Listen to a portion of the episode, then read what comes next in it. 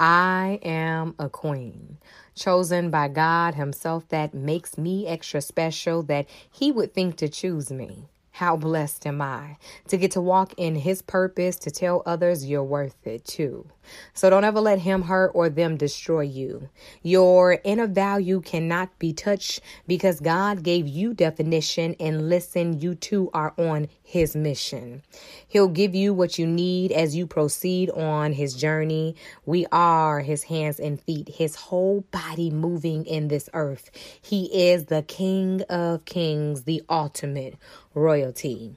So move as he leads, keep your crown on, focus forward, go through your process, tests and trials too, with joy on the inside because you already know he has made a way out for you. Remember, he has seen the end to the beginning, no confusion, he knows all things. God is in it in your life, his life. So stay on your path of purpose. This race, his race, the finish line is ahead. Graduation is elevation. Congratulations in advance. The greater is here, created with purpose.